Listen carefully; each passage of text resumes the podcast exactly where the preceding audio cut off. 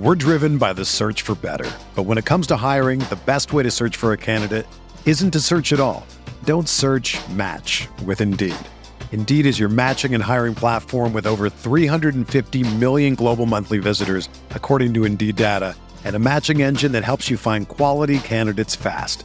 Ditch the busy work. Use Indeed for scheduling, screening, and messaging so you can connect with candidates faster. Leveraging over one hundred forty million qualifications and preferences every day, Indeed's matching engine is constantly learning from your preferences. So the more you use Indeed, the better it gets. Join more than three point five million businesses worldwide that use Indeed to hire great talent fast. And listeners of this show will get a seventy-five dollars sponsored job credit to get your jobs more visibility at Indeed.com slash Blue Wire. Just go to Indeed.com slash Blue Wire right now and support our show by saying that you heard about Indeed on this podcast. That's Indeed.com slash Blue Wire. Terms and conditions apply. Need to hire? You need Indeed. This podcast episode is brought to you by Coors Light. These days, everything is go, go, go. It's nonstop hustle all the time. Work, friends, family expect you to be on twenty-four seven. Well, sometimes you just need to reach for a Coors Light because it's made to chill. Coors Light is cold lagered, cold filtered, and cold packaged. It's as crisp and refreshing as the Colorado Rockies. It is literally made to chill. Coors Light is the one I choose when I need to unwind. So when you want to hit reset, reach for the beer that's made to chill. Get Coors Light in the new look delivered straight to your door with Drizzly or Instacart. Celebrate responsibly. Coors Brewing Company, Golden, Colorado.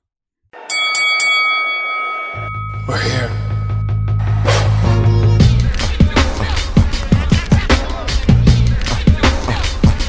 I wish I could get this feeling. I wish I could get this feeling. Uh-uh, uh-uh, uh, on the corner. What up, everybody, and welcome to another episode of The Corner Podcast. This week's episode of The Corner is brought to you by Casper Mattresses. Casper is an online retailer of premium mattresses for a fraction of the cost.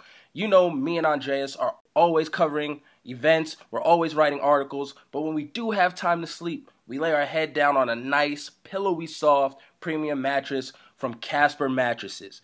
Casper is revolutionizing the mattress industry by cutting the cost of dealing with resellers and going straight to you. No showrooms, no middleman.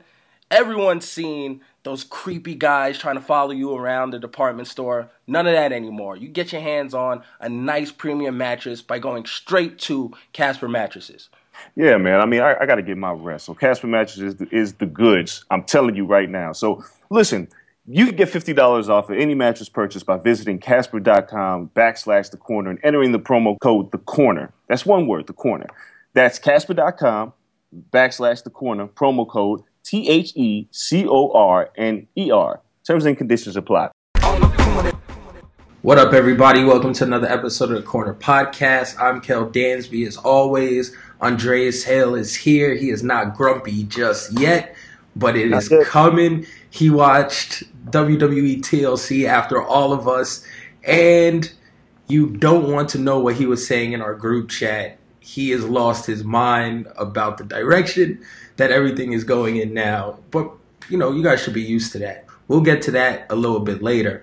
But first, shout out to the sponsors. Thank you guys for listening. You'll notice that the podcast is coming to you a little earlier this week, and it will be like this from here on out. We will record on Tuesdays. It'll be out Tuesday evenings, Tuesday nights for the people on the East Coast. So if you guys are enjoying SmackDown, you can throw this on. Wednesday morning, you guys can have this on your commute and throughout the week. And, you know, it gives us a quick turnaround when we have fights and stuff on the weekends. We don't have to do a media podcast that night. We can just be like, okay, it's coming. You guys are getting the fire on Monday or Tuesday. So hope you guys liked the earlier show. Dre, what up with you? It's it's nice seeing you earlier in the week. You ain't shaved or nothing yet. It's a whole different world. Yeah, it is a whole different world. I'm tired. Um, You've had hey. a crazy weekend. Before we even start, man, I mean, how are you okay? Because the Yankees got thumped in two straight games. Listen, after man, having a three two lead. We weren't supposed to be here. I, I'm I'm right with this. We weren't even supposed to be here yet. We, yeah. we got that experience. One thing you can't teach is experience. So the young guys are there Um, we got to find, you know, another good mix of veterans. The veterans we brought in this year really helped and really produced later on. Uh, Todd Frazier, guys like that. You can't hope for that two years in a row. We're not going to get that C C again. And you can't hang your hat on that. So um, we're, C C's going to walk probably. We ain't paying C C. So, C C old as hell. Yeah, so at that point, we got to find that new mix of good veterans to come in and do what the veterans did this year. But the youngins are coming. So we're we're going to have another influx of youth to join the already young team with veteran experience. It's fun. And I'm just counting down the time. Yo, uh, tell Bryce Hop, holla at me whenever he's ready. We both out here in Vegas. It's the off season. Tell Bryce, you know, I got the Yankee fitted for him. He can throw that on already. Don't worry about it. See, nobody likes when you guys buy players. When you guys build through your farm system, I don't that's... care what they like. We did build through our farm system. Okay, then keep it that way. Not all through the farm system. Listen, well, we did the same thing with Jeter and Pettit and Mariano. Like, listen, we we developed our own talent. Now let us buy people to go along with that. And it's coming. It's happening again. Boo Yankees. But, you know. I'm ready know, for uh, another run. M L B is kind of tight because I know they were looking forward to a Yankees-Dodgers World Series. And now they got Yankees, I mean, the Astros and the Dodgers, which tickets plummeted for the first home game in L A. Um, you can get inside the building for under one thousand dollars now. But before that, it was way over one thousand dollars if the Yankees were going to be playing them. So, eh, it is what it is. Still picking the Dodgers. Yeah. Um, I don't see anybody beating them this year. I just wrote an article for uh, the news channel here, A B C. And in two thousand fourteen, Sports Illustrated picked the Astros to win the twenty seventeen World Series. It was on the cover of huh. their baseball well, preview. So it yeah, tells you, foresight's a mofo. And that's when they were coming off of the back-to-back number one picks, and they were still horrible. You could see them coming. That was the thing. You could see the Astros coming with with their picks, with uh, Correa and Altuve and George Springer. They were coming. Yeah. Can't predict the Verlander trade, though. That no. was clutch. Yeah, um, they need... yeah, you know, baseball talk aside, because you got like five baseball fantasy teams, and uh, we could talk about that all day. You actually had something real happen to you this weekend. Outside of the realm of sports, your niece asked you a very poignant question, and we talked about this in a group chat. You talked about this on social media. In case the people who listen to the show did not see it, we're going to talk about it now. Let us know her question and kind of how it made you feel, and we'll go from there. Well, it wasn't even a question. She was at school, and uh, her friend, who was a white girl, said, uh, ask her. She's seven, by the way. And asked, well, told her that she couldn't be beautiful because she's black. Um, and my niece was hurt. She didn't know what to think. Um, and she, and this is her friend telling her this. It's a little white girl, and my, you know, my niece, a little black girl, and she told her that she couldn't be beautiful. And uh, she came and told me that she was extraordinary. She was extremely confused by what happened. And uh, you know, in our house, um. with our family, we try to instill pride amongst our kids. And we always, you know, me and my wife always ask ourselves the same question as to whether, when do you bring race into the equation? Um, it's a slippery slope because you don't want to take your child's innocence away too soon. You know, you, you don't want to do that to, you know, seven-year-old too soon. But somebody else is going to do it for you at, at some point. It happened to me when I was seven or eight years old. You know, it's happened to a lot of people where race is introduced in the equation in not the friendliest way. And when it happens...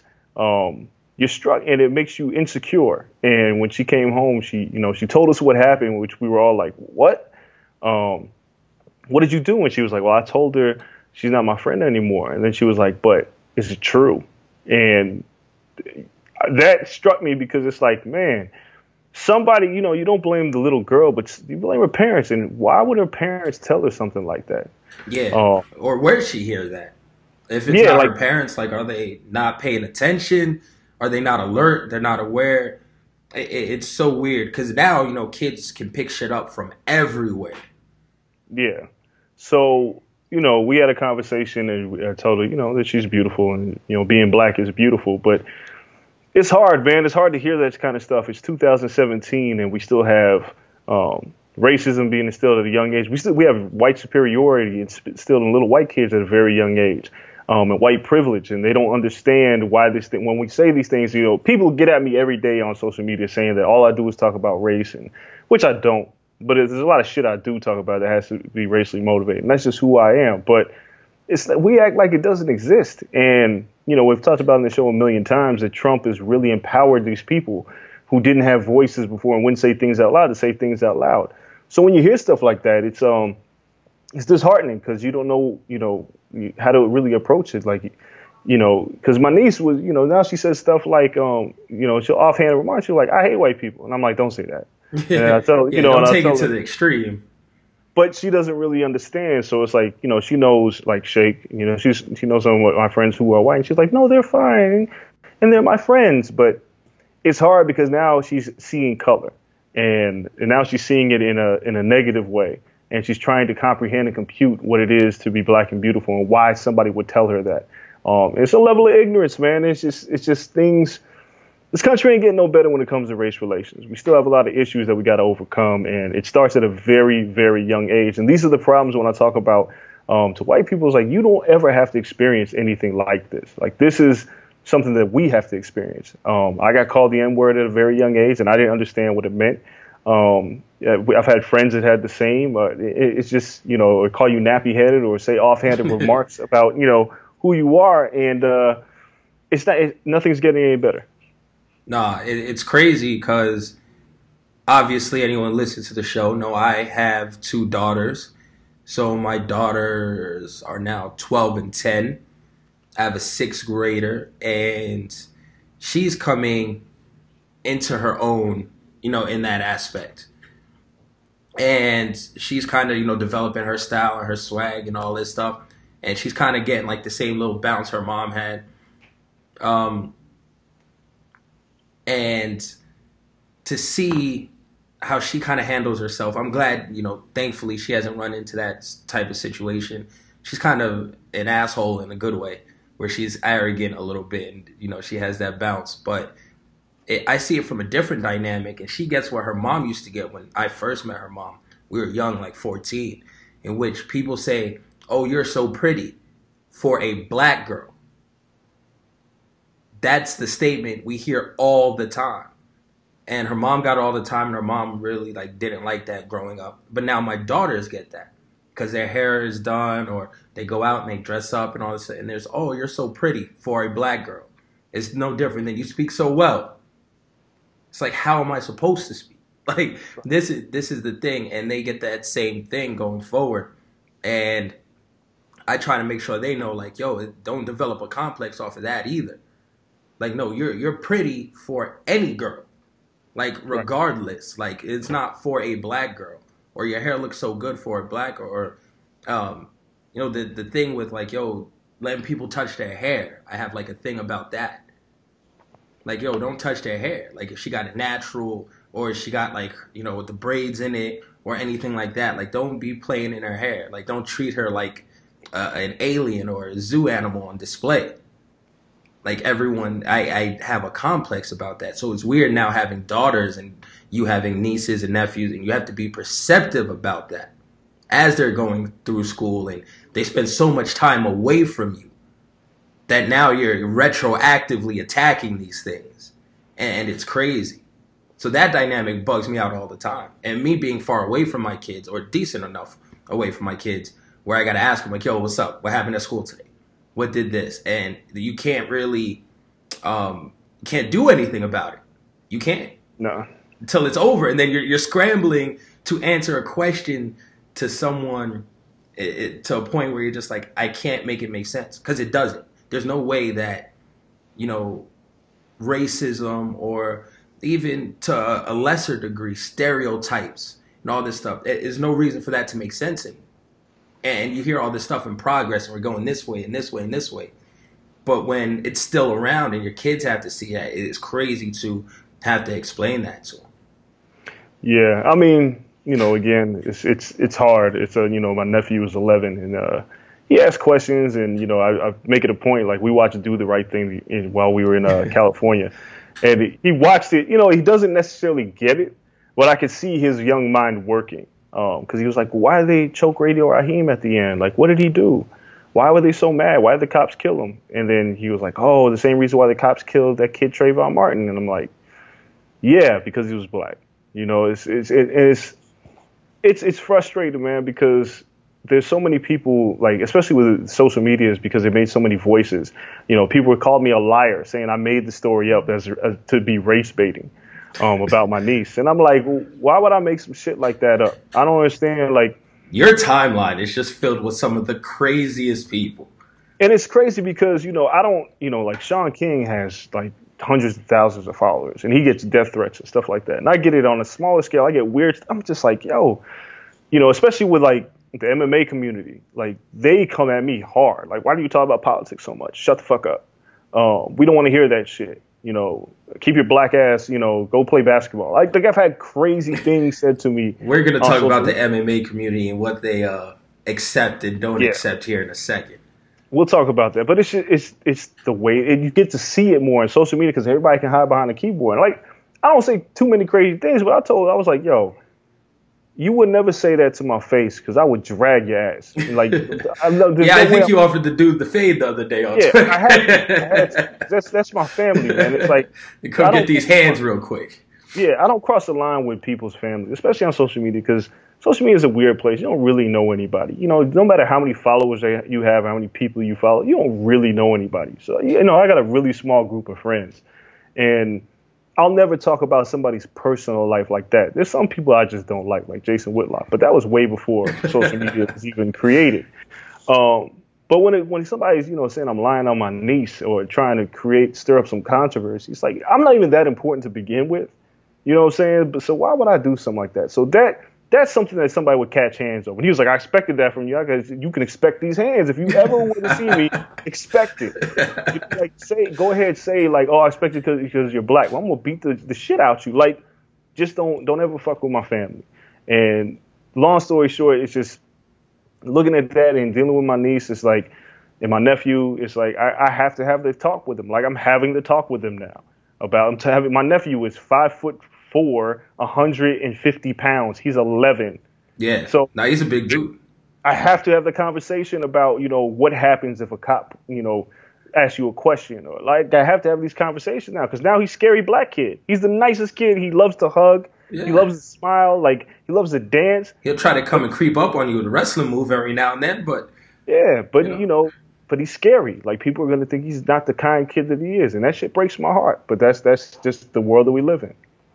Yeah, it's crazy. And what mind-boggling about that, like the dynamic, what you told me about your niece, and I went, I was thinking about it later, and I was like, yo, it's so weird because your family dynamic especially is you guys go on trips. You go yeah. not even across the country, out of the country, all this stuff. And you take your nieces and nephews, you take them to places that these other kids have never seen.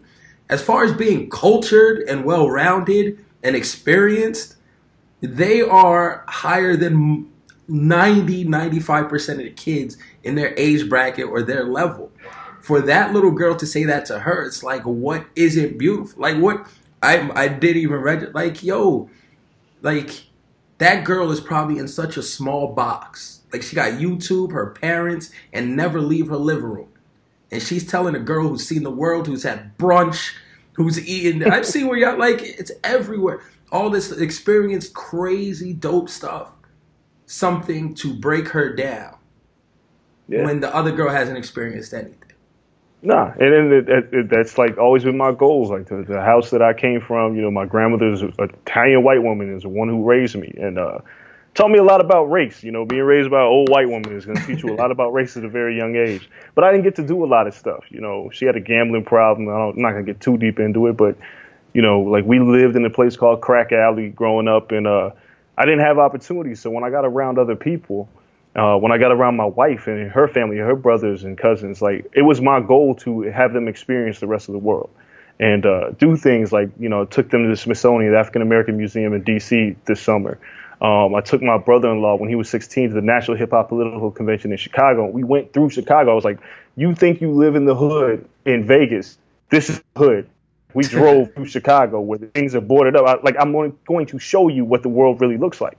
So it's always been my goal is to, to see the beauty and, and the ugly of this world. So, you know, so when I hear things like that, when somebody says that, it's like, okay, like, you know, like, some of these people, they don't know who they fucking with. And it's like, you know what I'm saying? It's like, They just see exactly. the outer. They, they're all that yeah. little seven-year-old girl. They just yeah. be like, yo, you don't know anything. You're just raised. You be like, yo, when someone tells you, you go to Chicago and you protest and you go, it's yeah. like, yo, you act like I've never been these places. Right. I've been there. I've done that. I've, I've been part of that move. Like, people don't know, but people think they know off of social media, like, because you write about a fight or I write about some hip-hop, and it's like, that's who I am, but it's the way it is, man. It's the way it is, and it sucks. It's crazy. So, yeah, I figure we touch on that just because it happened. It was on social media. It was such a big thing, and it, it's just crazy to see, you know, like, man, everyone's going through it nowadays. This shit yeah. is spreading like a wildfire. And it shows no end. Um, talking about that, man, E S P N just dropped a Barstool Sports show, Joey. That was quick. One episode. One quick. episode. And it comes down to the point, too, now it's like, one, I don't agree with some of the shit they do. I never paid attention to their show, to be honest. Right. And then um, Ryan McKinnell, friend of the podcast, uh, started tweeting about it and just some of the random shit they do. And I was like, okay, yeah, these dudes are wild. But they were hired to be wild. Yeah. That was the point of it. E S P N's also just inked uh, Desus and Mero to do N B A right. highlights and all this shit. And they're going to be talking, you know, spicy. Just talking whatever, you know, they're going to be crazy with it. They're going to say their wild shit. So E S P N is going to get these people, and they want to be polarizing. And they want that. And then it was a quick sign of angst. And these guys did exactly what you hired them to do, and they're out of there. It's like, it's such a weird balance now. It's it's to the point where I don't know where you can be a journalist and or, you know, entertainer, commenter, whatever you want to be, and fit in the world we live in now. People tell you to stick to sports. Yeah. What the hell do you mean? Like, you can't write about, like, you were doing this before you were in M M A, before you were in boxing, before you were everything. You had a voice in all avenues, and now you can't talk about it. Or if you get a big enough paycheck, they're telling you you can't tweet about something. N F L is hiring yeah. people. You can't take a knee. Like, where the, the lines between politics and, and your voice and just being you are being blurred so crazy. Like, every day I see another example. Another one and another one and another. The Jamel Hill suspension. Like, it clearly it's says on her Twitter. That's her shit. These are her opinions. And she gets suspended.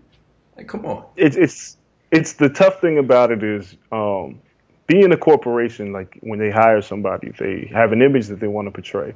Um, I've been in this situation before where um, I'll tell a quick story. I worked at B E T and uh, I had a, I, I, yeah, so I uh, sent a tweet about Mariah Carey and Nick Cannon when they were married, and it went viral. And I can't even remember, like, to this day, I don't remember what I said, but it really pissed their fans off to the point where they were calling the B E T offices to get me fired. And I'm not talking about one or two people. This was like a twenty-four hour cycle of people calling to get me fired. So Stephen Hill um, had somebody had to talk to me, just like, be careful of what you say uh, because it reflects the company. Because even though Twitter is, it may be your own, people still know who you work for. So it, it becomes a very fine line because somebody like Desus and Mero, they're hired to be Desus and Mero. They're not hired to be the corporate shill. So when you hire them and they do something that goes against the corporation and then they get fired, is it justified? It, it's a really slippery slope because it's like, well, why did you hire them in the first place? Because technically E S P N hired Jamel and put Jamel and Michael in that position to be black. And let's just be right. real. But they, they they put them in the position to be black but not too black. And that's always... that's, But that's the thing. What they kind want of their lie black, is this? They want their black face. They want their black coolness. They want their black voice when it comes to, like, when Stuart Scott used to say booyah. But when it comes to things that affect you as a black person, they want you to shut the fuck up. Because that's not part of their corporate image because there's other people that work there that are not black. Do I understand it? From a business perspective, I can kind of understand it. But you have it's it's hard, man, because, like, when you neuter people for what they do, like Jason Whitlock does not get neutered. Like Jason Whitlock comes out there and just says wild shit on Fox Sports with him and uh, Colin Coward. Well, because it's cool um, to coon. It, but that's the thing. It's like the things that offend people are are are. It's a very fine line because If you come out there, if you're Jason Whitlock, you just trash black people for a living, you get hired at Fox News, not Fox Sports. You get hired at Fox News, get a fat check, and live your life. But if, if Jason Whitlock was on Fox Sports talking about black power, I guarantee you wouldn't get that same check, and he wouldn't have that same spot that he has. Shannon Sharp like, ain't getting that same spot. Nah, and we love Shannon. Shannon's doing guys' work, but uh, over there, you know, on Undisputed. But there's a line that gets crossed when you when at, when you're off the air and you're on social media. They don't want you to say certain things, and it sucks. And Barstool is like the guys. Barstool, they knew what was coming with Barstool. Yeah, oh, I don't yeah. know. If they had, I don't know if they had a conversation to say, well, we can't talk about A, B, C, D, and E because there's things in their contract. Like, I had a huge contract when I went to B E T of what I could and couldn't do. But I really should have read my stuff here at A B C. Full disclosure. Yeah. Like, I you gotta be careful. Yeah, it's, like it's, I threw it, and Elena read through it, my fiance, and like she tells me shit every now and then, but I ain't read through none of that manual. I am no, a horrible corporate guy. Yeah, I mean, it's the reason why, like, when I left B E T and the fucking firestorm that I left in, I got cease and desist letters left and right. It's it's just, there's things that come with working with a corporation. They're going to cover their ass. Their business is their bottom line, and you're just a cog in the wheel. So Barstool was like, you're going to either make us some money or we're going to let you go. If you don't do what we, if we get too many calls about you, we'll let you go. And that's just, it's it sucks. Like, you can't really be you, but you can never really be you in a, in this country. Like, if I worked before social media and I came to work with a black power shirt on, I probably would have had a talking to if I worked at C B S or something like that. I was like, hey, what are you doing? That some people find that offensive. It's just, it's it's a shitty way that this country is run. I wore your shirt here to the station, and it felt like I had a bubble around me. I was like, oh, I was like, okay. But I mean, hey. like, everybody caught it, but it's just like a, and I wear, you know, comic shirts and wrestling shirts and all that shit all the time. But it was like a look, a look down, a quick glance, and a look back up like, oh, he went there. And it was just like a walk right by me, like, don't say anything about it. One person said something about it, and they were like, who is y'all? It's like, my yeah. man, if you if you feel like it's you, it's you. I don't know what to tell you. Like, if it's not you, then cool beans. Then we're on the same side, my brother. But outside of that, yeah, if, you, if you're in the y'all, listen, I know plenty of white people who aren't in the y'all. We hang yep. out with them all the time. So if you take offense, you got something inside you, you know, yeah, against, against this shirt. So I had to rock it, show support here at the station. No one said anything to me about it either. They don't say much to me here. Shout out to them. But uh, listen, man, it's all in the Disney family, so I got to step, tread lightly before I catch that yeah. Jamel Hill, my damn self. Um, man, all right, to switch over to combat sports, we're going to take a step into the realm of combat sports, but stay right on the si- same lane. Conor McGregor. He don't even got to be in the octagon to make news. Uh, he was at the U F C card in Europe. Lord knows where this was. Where was this card? It's not in Poland. Poland, yes. Um, the Cerrone card. And he's walking backstage, and his boy just lost. He's taking a walk. Uh, Andre Feely, I think, got the win. And he calls Andre Feely, simple as day, clear as, clear as hell, a faggot. And everyone's like, oh, and there's a record scratch. And then Twitter goes crazy. And it was conversational. It was normal. He didn't bat an eye. He rolled on with the statement. And Conor strikes again. This is this is always tough, man. Um, he shouldn't have said it. He should be aware of who he is, where he is at all times, being in the U F C. But we have this ultra, like I always, we have a hypersensitive society where, yes, kind of shouldn't have said it, but because he said it doesn't make him hate all gay people. So we got to cut that narrative out. But they'll say the same thing, like, with an N-word. Like, if if that was Kevin Lee who beat his ass and he's walking, he's just like, ah, he's a nigger. Well, yeah, like, that, I mean, it's it's it's a slippery slope. Like, so it, it is different because well, it's not different anymore. Because they're both conversational. Like, when we were growing up, like, yo, that's gay.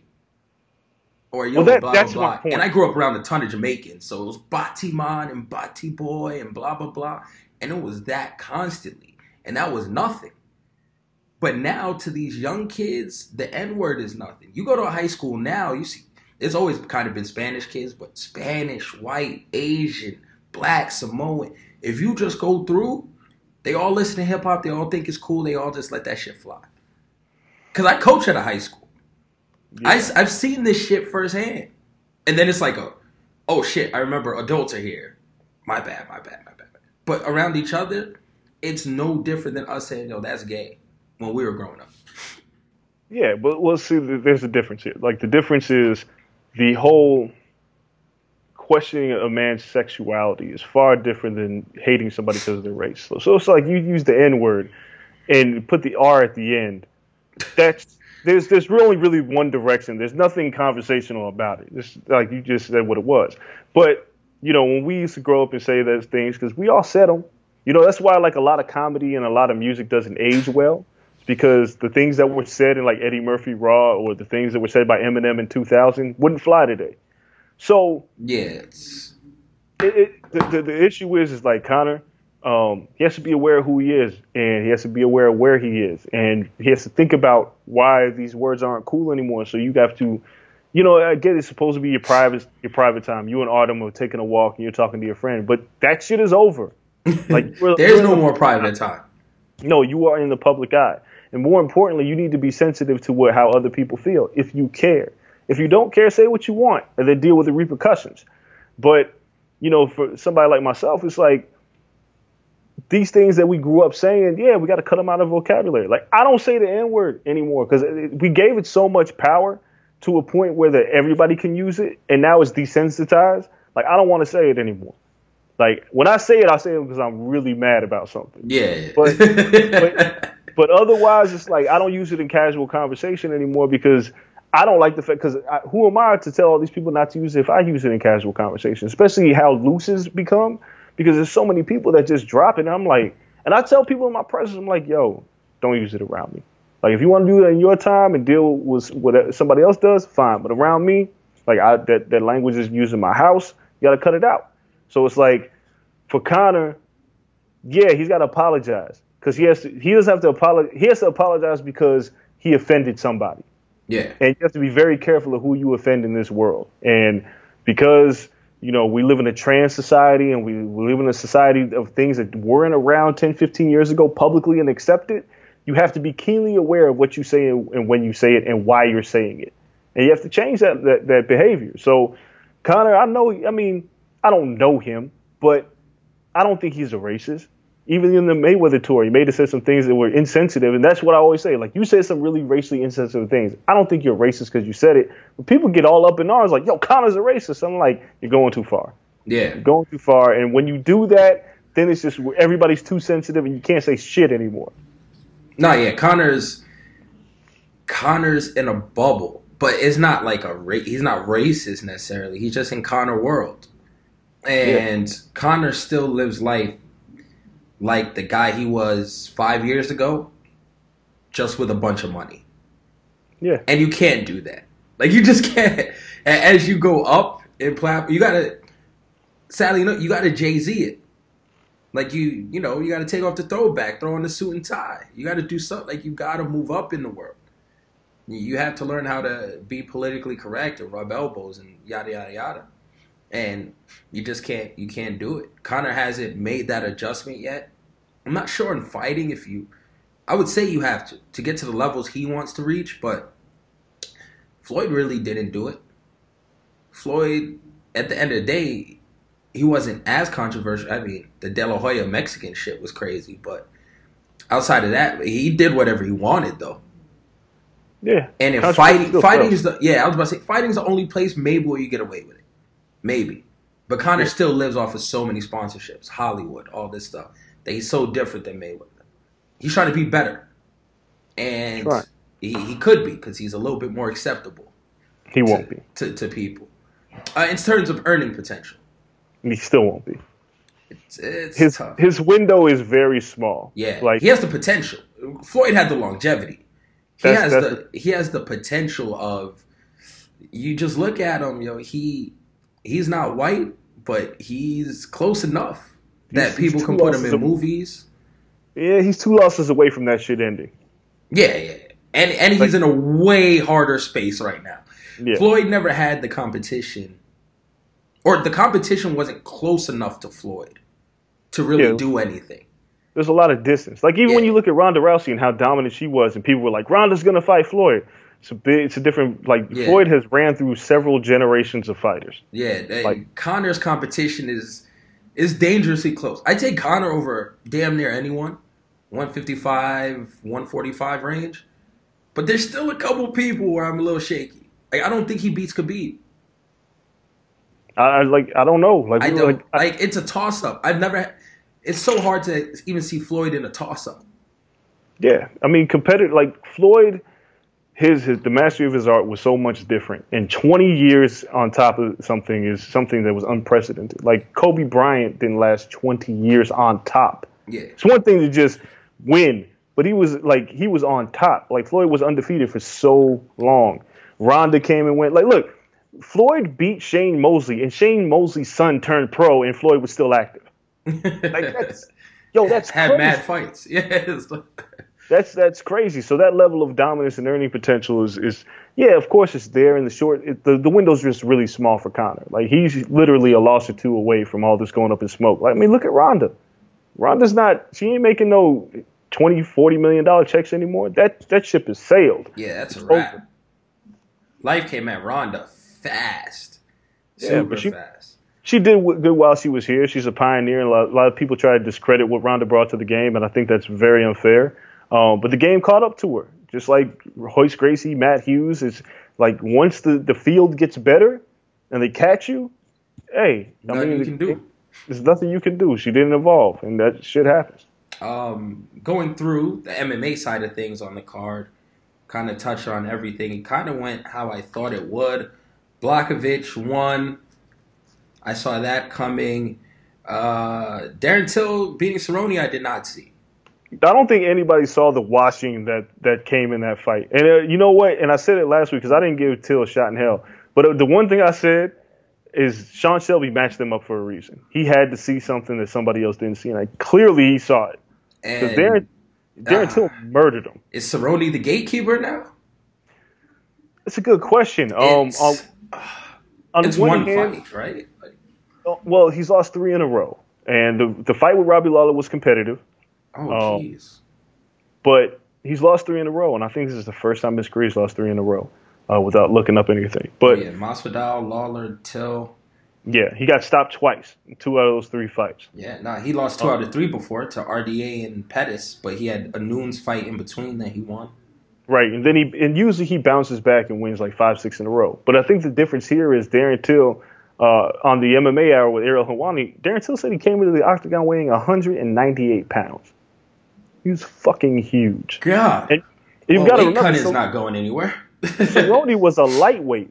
Like he, he jumped up to welterweight, so he wasn't that big heading into this fight. So on the one hand, Darren Till's skill, ability, aggression, everything that he did, plus the weight. Probably was just did Cerrone in. On the other hand, um, maybe Cerrone, it's time. Maybe he's been in too many wars. Maybe his heart's not in it anymore. Maybe he's made enough money. I don't know. But I think Cerrone is now relegated to gatekeeper if he stays in the welterweight division. Yeah, I don't even think he can drop down at this point, though, right? Like, he's he's fought so much there. I don't even think one fifty-five is an option anymore. No. That's I, tough. Like, and that's where you got to stay competitive. Yeah, like... The power, and like you said, the difference in weight is just is crazy when you go that high. I'm looking at Kevin Lee is the same thing. Like, you want to go up to one seventy? You guys aren't built like R D A. Like, you're not squatty bodies. Yeah, these these are these are tall, big guys. I mean, I always use Rory McDonald as an example. When you see that man in person when he's not training, it's like, why was yeah. he light heavyweight? It's like, no, he's he was like a welterweight at yeah. one point. It's and like you, what? And you see Woodley, you'd be like, oh, Woodley's the small dude. Yeah, like, Woodley had to widen out to, to compete in the division. Like, no, it's crazy. It's a whole different world up yeah. there, and it, it'll be interesting to see uh, where Cerrone goes next. Till, on the other hand, has a ton of options. So, well, I mean, the obvious one is if, if Mike Perry Mike gets Perry. by, yeah, if he gets past Ponce Ponzinibbio uh, in a few weeks. That's the fight to make, Darren Till versus Mike Perry. Oh, yeah. The narrative's already built in. Till talks a ton of shit. Perry talks a ton of shit. That's the fight that needs to happen. I have no idea where Cerrone goes from here. Um, welterweight division is pretty damn stacked. Yeah. So it's like, you, you know, you can't fight somebody. Gatekeeper for the next one. There, there's I no mean, easy fights one through ten anymore. No, that's what I'm saying. Kamaru Usman, like that, that, that he probably beats him. Like there's a lot of people in that welterweight division that might. It's a good, it's a good question. Who has the most stacked division right now? Because it's welterweight has gotten very interesting over the past twelve months. Yeah, I mean it's been very good for a long time, to be honest. And uh, I mean, there's a reason G S P rather tests middleweight. Yeah, true. Um, talking about G S P and two seventeen is coming up here in a second. Are you excited yet? No, you're not feeling the buzz. No, nothing. I mean, the the, the fight isn't even like. If you've seen ticket sales, aren't even moving like that. They, I haven't like, seen anything about it. That's why. I'm I, not. A, like, I thought it was this week, and I'm glad it's next week. No, it's next week, but I'm not excited. I'm. I want, like I said, I want to see the fight. I don't want to see trash talking between these two because it feels fake and manufactured. Um, I'm really more interested in Joanna and Jacek and Rose Namajunas. Uh, I really want to see that fight, but the U F C just has a, a poor way of promoting fights. Really? I, I think just, she dominates Rose, though. I just, I still want to see it. Like I, I like Rose a lot. I, I want to see it. Um, Just because of how Rose has evolved. Yes, I don't think anybody beats Joanna, but I, I'm more. I'm very interested in that fight. G S P and Bisping, I'm interested, but this is again, it's a Bisping who who beat Luke Rockhold, but fought a Dan Henderson who's not ranked in the top ten mm-hmm. and hasn't really done much. And versus a G S P who's been on a four year layoff. Like you can't convince me that this fight is going to be exciting. Uh nah. I mean, G S P's fights beforehand weren't exciting. Exactly. We'll see if he learned a few couple, you know, a couple new tricks, and if he just thinks Bisping isn't that dangerous. And obviously, the fight I do want to see is Dillashaw and Garbrandt, but nobody's Best talking about it. Best fight at night. That's the main event. But nobody's talking about it. This is what the U F C does terribly wrong. Garbrandt should be getting pushed to the moon right now. Show the choke. Bisping. Just so, show the choke. I'm just saying, forget Bisping because he's on his way out. G S P is on his way out as well. The future isn't Cody Garbrandt or T J Dillashaw or Rose Namajunas or Joanna Jacek.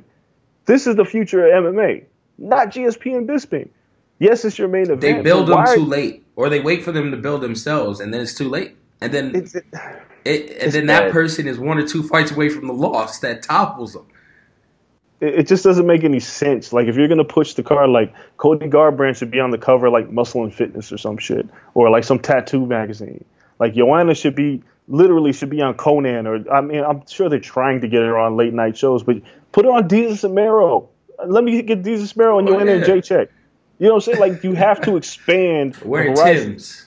And the U F C does a horrible job to keep them in, the, in a box of... Um, mainstream media that they reach out to these mainstream outlets, but you got to dig into like, dude, have him on Sway in the morning. Yeah, you know, like reach into our communities and make us care because we don't no. as a whole. Like, and we're like, pop culture.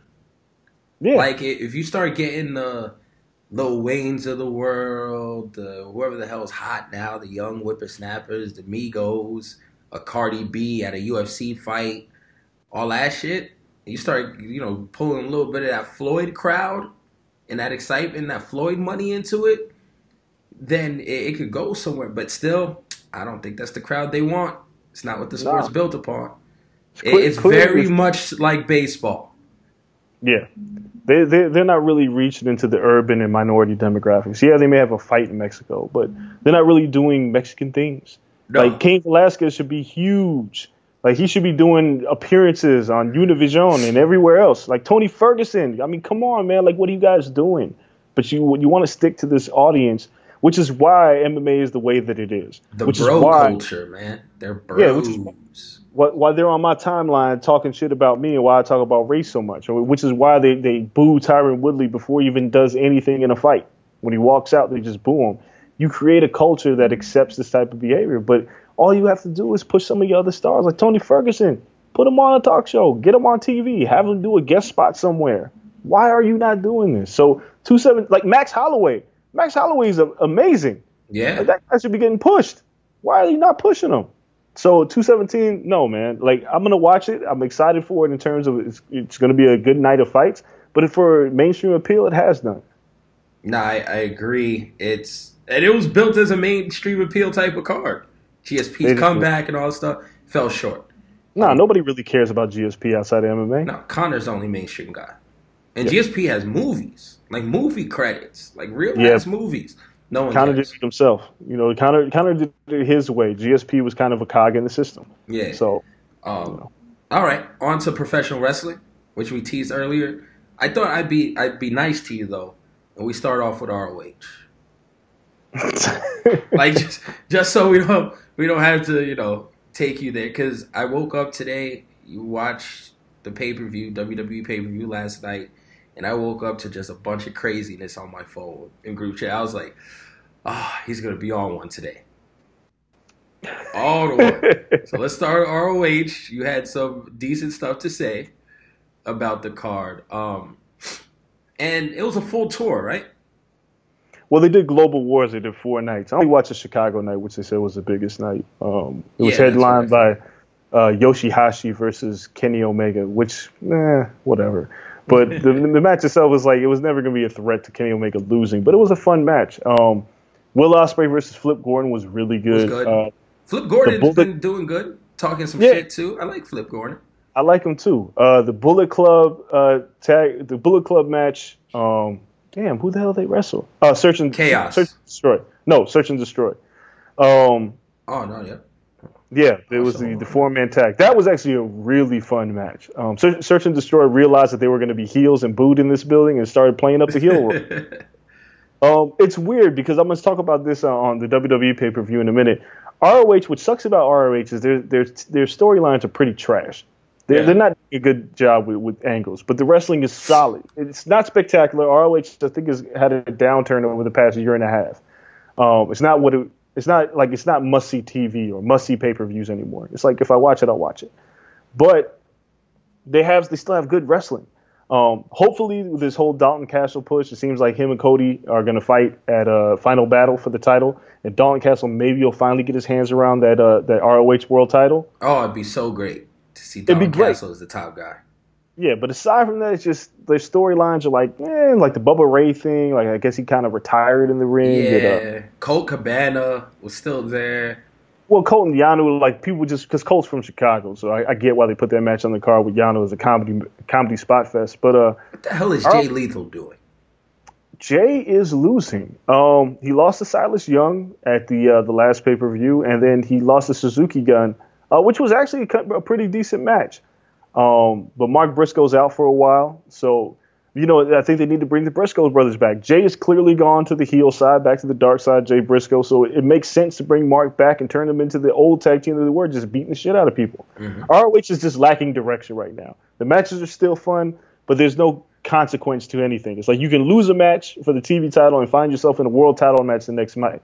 There's no rhyme or reason to it. They're just kind of happy to ha- pull on the coattails of New Japan right now. Like, yo, we share talent. You're going to watch it because New Japan is so dope. And it made yeah. them get a little lazy, the talent share. Yeah, it's, like I said, the writing just hasn't been great. The wrestling has been solid. It hasn't been great as it usually is. But this show, was it was a fun show. Seeing Kenny Omega in the R O H ring, that was always fun. Marty Scurll, uh, his Scurll's match. A bomb. All the time. Takahashi? Yeah, Takahashi, which yeah. was it, I expected it to be better, um, but it was still a solid match. It was funny. Um, I always like, it, you know, Scurll's one of the best heels, man. Yeah, t- like, and we'll, we'll talk about T L C. Like the Takahashi Scurll match, um, let me down, but was still good. Very much akin to Finn Balor and, and A J Styles at T L C. It let, it let you me, down. Yeah, it let me down. But I, I, I didn't expect it to be they had, like, the match of the year. Six hours of prep time. No, I, no, but that's what I'm saying. Like. You expect more out of it because of Styles and Balor. With the proper build, you probably would get that. Oh, yeah. Um, but on short notice, it was still a good match. Like like Scurll and Takahashi was still a good match. I expected more, but it was still a good match. I still recommend it to people. Yeah. But, yeah. No wrong with that. Let's talk about W W E T L C and the Too Sweet moment. Um, that has to be a Vince McMahon F U to everyone on the Indies. I mean, Styles said it wasn't. Styles said he wasn't directed to do so. Um, no, but the fact but, that they can do so. I mean, dude, it's their banner. It's the banner of the W W E page. I don't know if they changed it since last night. The banner of the W W E Twitter page is them doing the Too Sweet. yeah. Like, son, like, yo, if if that is the biggest, like, fuck you, Young Bucks, like, fuck everybody. Yeah. I don't know what it is, but uh, but you know, it's funny because before this. uh, when we gave predictions, it was for a card that just didn't happen. No, meningitis struck and yeah. it shape-shifted the entire card, uh, which led to a lot of matches that really had no storyline. They just happened. Yeah. Like A J Styles and Finn Balor. Which I like happened. that, though. I like the random matches every now and then. I wish if they were going to do Survivor Series like they are, and we'll talk about that in a second, that they wouldn't spend four weeks building it at all. Just build your normal shit, throw right. these matches together, and let's roll into your normal programs again.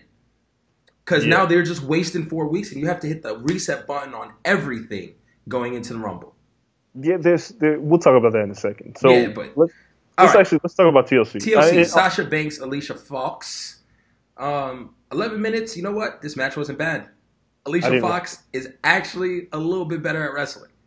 I mean, she's she's a decent wrestler. Yeah. Like she's she not has some good bad. suplexes. I thought she was horrible. It was no, it she, was cool. She's not the worst. She's serviceable. Yeah, um, yeah. I thought she was like fucking the chick with the red hair that left. Eva Marie. No, no, she's better than her. And now she's the captain of Team Raw. Oh, she's getting um, eliminated first. You know that. No, she's not. Yeah, Foxy's out of there she, first. She won't get eliminated first, but she'll get eliminated. But and, she's and the her, captain. I think her merch is dope. But I she's think I think it's I think it's smart that she's the captain of Team Raw.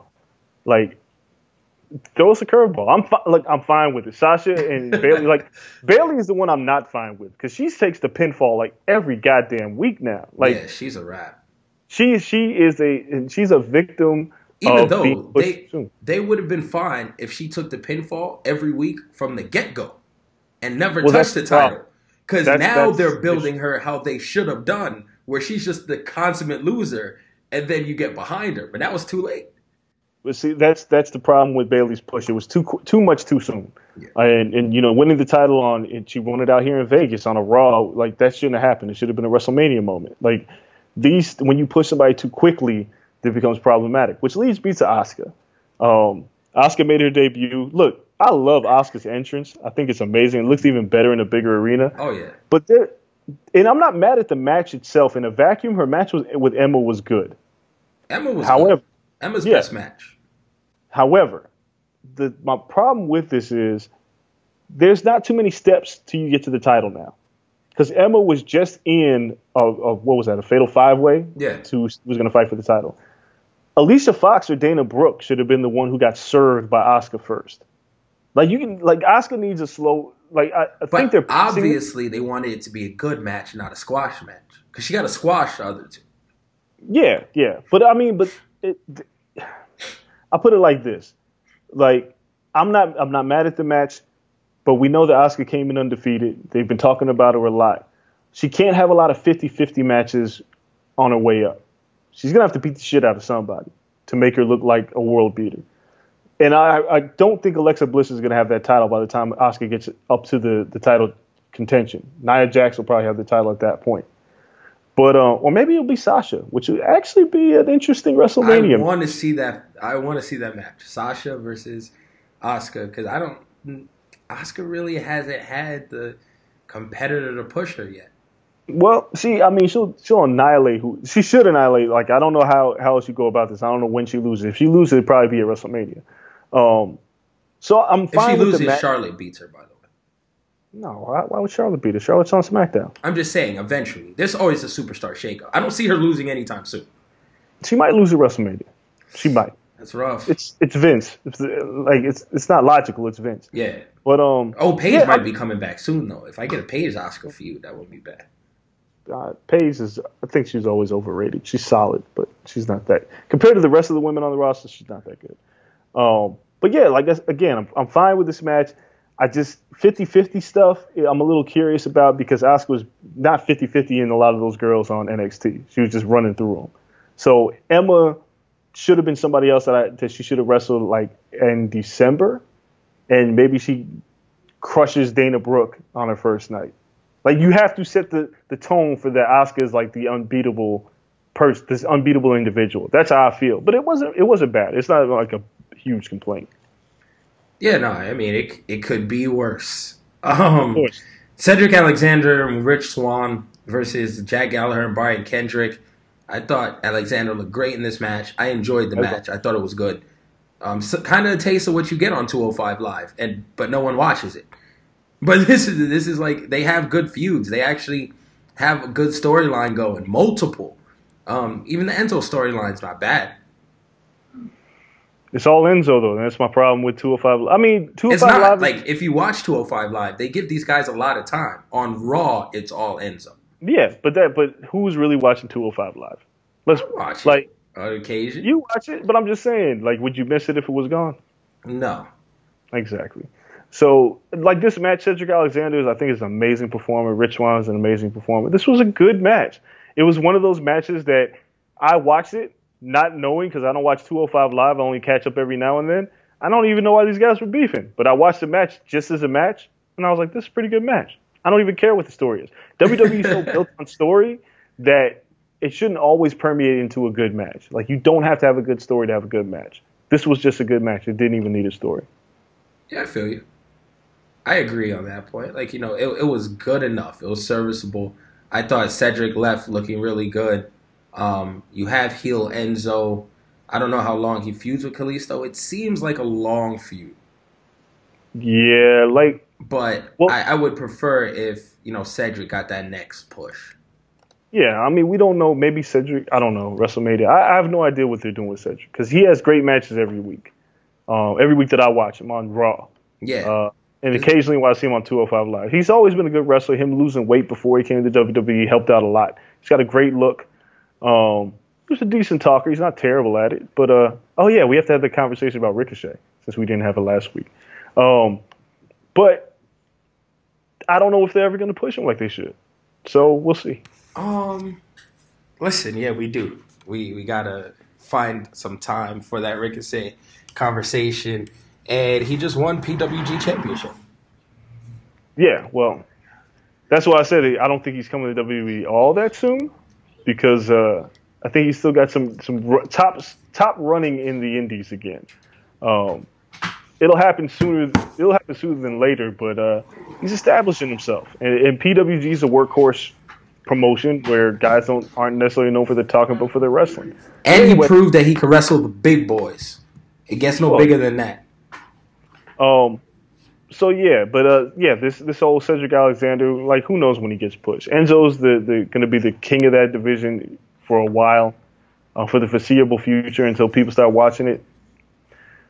We're going to be stuck with Enzo Amore and, and terrible, not even good matches. These matches aren't horrible; they're just not good. Yeah. I mean, he always wins with the dastardly maneuver, so I don't I don't mind it. I like that, Enzo. Um, Finn versus A J, I thought it was a really good match. Um, Finn Balor worked probably his most technical match on the main roster. He did some shit that was out of his skill set and moveset, finally. Um, the demon character kind of let him work heel against A J, which helped a lot. Because yeah. we got the cool stomps. We got the, the surfboard stretch. We got, like, you know, some some stretches and all this stuff. It was New Japan-esque, but not too crazy because the crowd would get lost. But, you know, you you had those slower moments where you, you can see facial expressions and, and see transitions. And, yeah, the, the demon kind of had the, the heelish tendency that I like to see. Well, two things. One, they gave this match eighteen minutes, the second longest match on the card. Um, with no story. The W W E needs to take notice of one thing. How hot the crowd was for this match with Crazy. Literally no story. This crowd was on fire. And they didn't have to really build towards it. They just, people, you have to recognize that people want to see good wrestling. And A J Styles and Finn Balor are going to give you good wrestling. This was a good match. It, you could tell, like I said, it didn't, it wasn't as great as it could have been, but mm. you obviously, they're going to hold this back for another time. Maybe they meet at WrestleMania. Maybe they meet at some other pay-per-view with something bigger on the line. Before a match that was put together on six hours notice, or six, what was it, twenty-four hours, forty-eight hours? Yeah, but he spent eighteen on a plane. Yeah, so for a match that was put together that quick, um, you know, people were upset that A J lost, but I'm not. You know, I, this is what he came to do the job. He I was going to say, it's not his brand, yeah.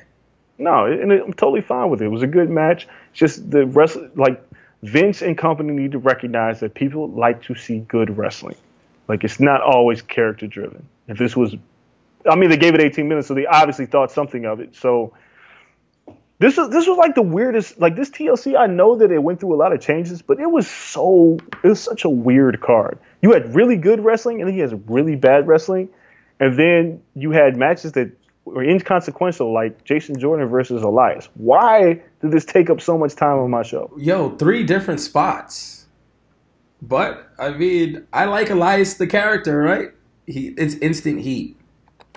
Yeah, it's just weird. It, like I, I get it. Maybe they, maybe other matches first. I don't know. No, I can't say that because Bray Wyatt and Finn Balor probably got the same amount, amount of time. So I just don't know why we got three segments with Elias in it, and then Jason Jordan throwing vegetables at him. Yeah, yeah, that was low key funny though. Um, it feels like Jason Jordan's becoming a failed experiment, and they're about to give up on it. Oh, they should.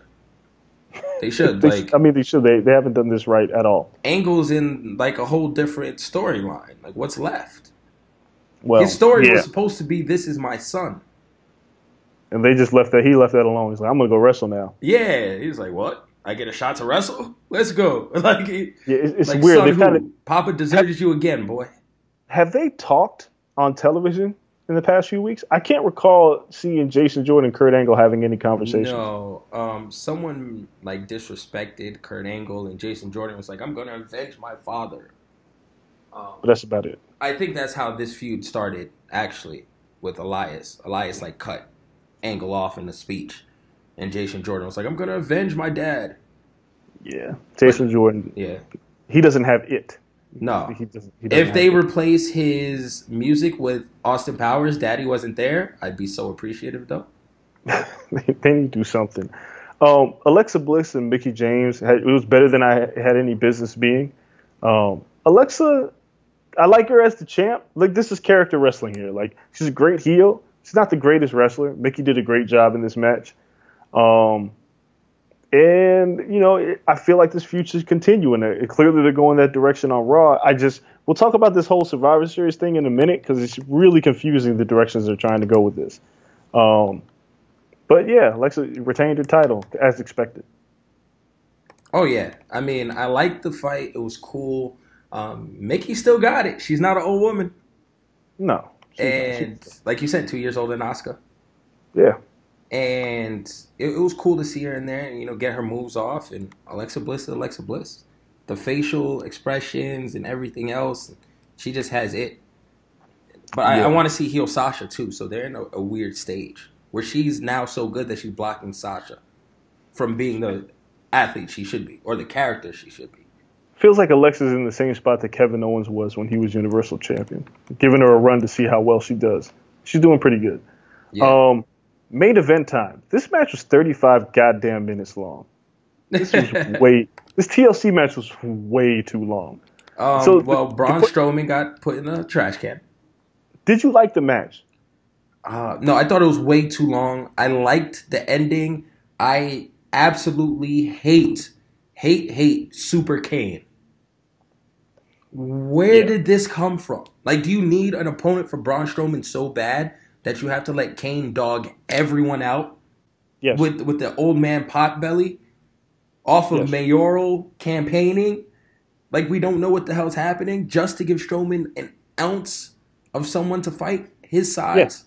It's ridiculous. Yeah, I mean, next thing exactly you know, the big show is going to come and wreck everyone. It's ridiculous. So, first of all, um, they did what I thought they were going to do. They were going to hide Kurt Angle. Because, I mean, he can't go thirty-five minutes. They had to get rid of him. Um, and Braun protected him very well in that table spot where he didn't take a real bump. The only bump that he really took was a clothesline. Uh, other than that, you know, he took some punches and whatever. But uh, the match itself, I didn't like this match. And it was because, yes, it was thirty-five minutes too long. Um, but it also had, like, the usual tropes of a T L C match where they had... somebody gets eliminated, pushed to the back, and then Kurt Angle came out with his music. That's like a constant thing. Um, they had like, like it was a T L C match with nothing to climb for. Like, why have a ladder match? There's nothing to climb the ladder for. There's nothing up there, guys. Usually, a, a ladder match, there's a title hanging or a briefcase or something. There was nothing. No, um, and I was wondering that too. There should have been a stipulation. Yeah. Then you had like the whole Braun Kane thing. I thought the Kane thing was lame. I think it comes off lame. I feel like it's being pushed down the throats to give Braun Strowman a credible opponent because maybe jo- Joe's not ready yet because it maybe And I don't even think it should be Joe. I don't know what direction you go. After you have Braun Strowman lose to Brock Lesnar, you want to keep him hot, but you don't want to um, ruin other talent along the way. So that's why Kane is brought in, to enhance Braun Strowman. But does that mean Kane needed to be in this match? No. Um, the, I mean, yeah, this, this shit was just dumb and long, uh, ultimately, and uh, completely inconsequential. And sometimes that's cool that you have a match that doesn't really need any story. But this match, on the other hand, now that we put everything on pause for the next four weeks, what does this mean for the Shield? Um, well, we know the Shield is going off into their tag team land anyway. So it really, it's about what does it mean to Roman Reigns? What does Roman Reigns do at Survivor Series? He's out, man, I mean, out, right? He's going to be just in the random Raw five-man tag? If he's well. I mean, four weeks should be long enough, I guess. Yeah, but, I, don't, uh, I don't know where it leaves people like him. So... Um, the other people have the program. Maybe they just hold the meningitis crew out until after and reintroduce them into new feuds. Like, you can't bring Bray Wyatt back because he he was deeply entrenched with a feud with Finn Balor. And yeah. Now that you're doing this whole Survivor Series thing, it would be odd to bring Sister Abigail now because yeah. You're not going to do anything at Survivor Series but have Raw versus SmackDown. Um, You have to have him, like, cost Finn as Sister Abigail, and that's how Finn gets eliminated or something. But then you got to drag on that feud longer? It's a six-month yeah, like, feud? Fuck. You're, do you you're just stuck. Make people, I don't know. Do you make people forget about it? I don't know. I guess so, so. Like, the invasion angle is shitty. It's handled shitty. I just want to see them wrestle. Don't give them stories. All right. So let's let's talk about this. Raw, Raw happens, and Shane is a complete dickhead and rolls up on Kurt Angle and brings his crew, and they com- they destroy the B team in the locker room before finally getting their hands on Ambrose and Rollins. Um, Brock is nowhere to be found, obviously. He's out, outie. Uh, so, I uh, this is this is dumb, man. It's like, why why are we doing this if we're going like if if there's nothing at stake? The only thing I want to see is Kurt Angle and Shane McMahon in this match, and a recreation of their old match when Kurt tried to suplex Shane through the glass, and it took him two tries, and Shane fell on his head. That's all I want to see is Kurt versus Shane. I don't care about the Raw versus SmackDown. I don't care about Miz versus Corbin. I don't care about Natty and Alexa Bliss. None of this shit matters because they just go back to what they were doing right after. That's it. And there's no titles on the line, so it's just meaningless matches. Like, and a champion has to lose and then go back and dominate their division. That's that's weird. Like, I mean, we all know Jinder can't beat Brock. Word. Like, and if and if you have him beat Brock, that completely devalues Brock. So Brock's got to kill Jinder, but it doesn't mean anything. Yeah, Brock right? has to kill him because if it's even close, it makes Strowman look like a sissy. Yeah, it's it's just all of this is like this is all dumb because there's nothing at stake. Just give me Kurt versus Shane. That's all I want to see. Give me Kurt versus Shane. I need their rematch of their their uh, King of the Ring. That's what it was. King of the Ring, two thousand, I think. Give me that. And Shane is big as hell, by the way. Him standing next to Kurt looks Yeah, easy. yeah, he is. He's like uh, on his husky Shane right now. Yeah. He's not even like muscle. And Kurt, Kurt looked crazy. I wonder if Kurt couldn't fit in the spandex. And they were just wow. like, yo, Kurt, we're just going to give you the Shield gear. Because, like, you know, it's, it's late notice. He didn't get his gym on. He yeah. didn't get right for it. It's like, yo, we're, we're just going to let you rock pants. And, oh, and let me be clear. I don't want to see Kurt versus Shane one-on-one at Survivor Series because I think that'd be bad, like Bret Hart versus Vince McMahon. But, but give me Kurt versus Shane in that elimination tag match. Like, I'd like to see that if you're going to do anything because then you have yeah, to they have to be captains. Yeah, captains I, and having a draft would be perfect because that way you can get heels and faces on the team and make sense. Other than that, I or don't like care. You know, old school style where you randomly just go around the roster picking people. Whatever you got to do, but like the whole this whole Raw versus SmackDown thing is dumb, and uh, it's just another part like like W W E killing themselves by trying to create a story for everything. They don't, like you said, they could just like have things the way that they are, and then Survivor Series comes like, oh, we're having these matches, and then just go back to normal rather mm-hmm. than now I got four weeks of wondering who's invading whose show. I don't give a shit. Yeah. We already did bragging rights. I don't want to see that shit again. Nah, it's so unnecessary. You ruin your own show. Exactly. And you got to hit the reset button on all this shit, which is, is stupid. But Vince will be Vince. So fuck yeah. it. We know what we're going to see. Um, man, this is a good Tuesday show.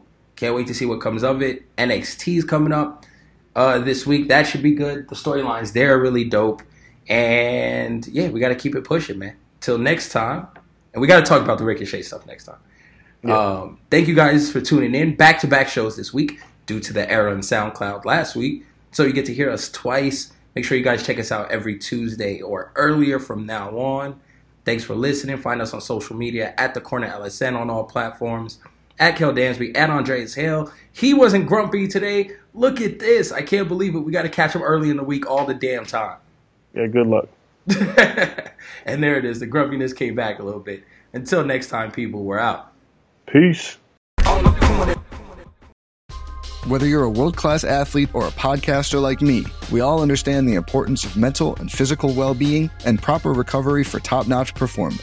That's why I'm excited that Unified Healing is sponsoring this podcast. Unified Healing is a new and super innovative global network of wellness centers powered by Energy Enhancement System, or E E System. If you haven't heard of the E E System, you'll want to listen up. This technology promotes wellness, deep relaxation, purification, and rejuvenation. At hundreds of locations across the globe, access to a center is easy and affordable. Interested in experiencing the E E System technology for yourself? Go to unifiedhealing.com slash bluewire to learn more and find a center near you. That's U N I F Y D healing.com slash bluewire. No material or testimonials on the Unified Healing website are intended to be viewed as medical advice or a substitute for professional medical advice, diagnosis, or treatment. Always seek the advice of your physician or other qualified healthcare provider with any questions you may have regarding a medical condition or treatment and before undertaking a new healthcare regimen, including E E System.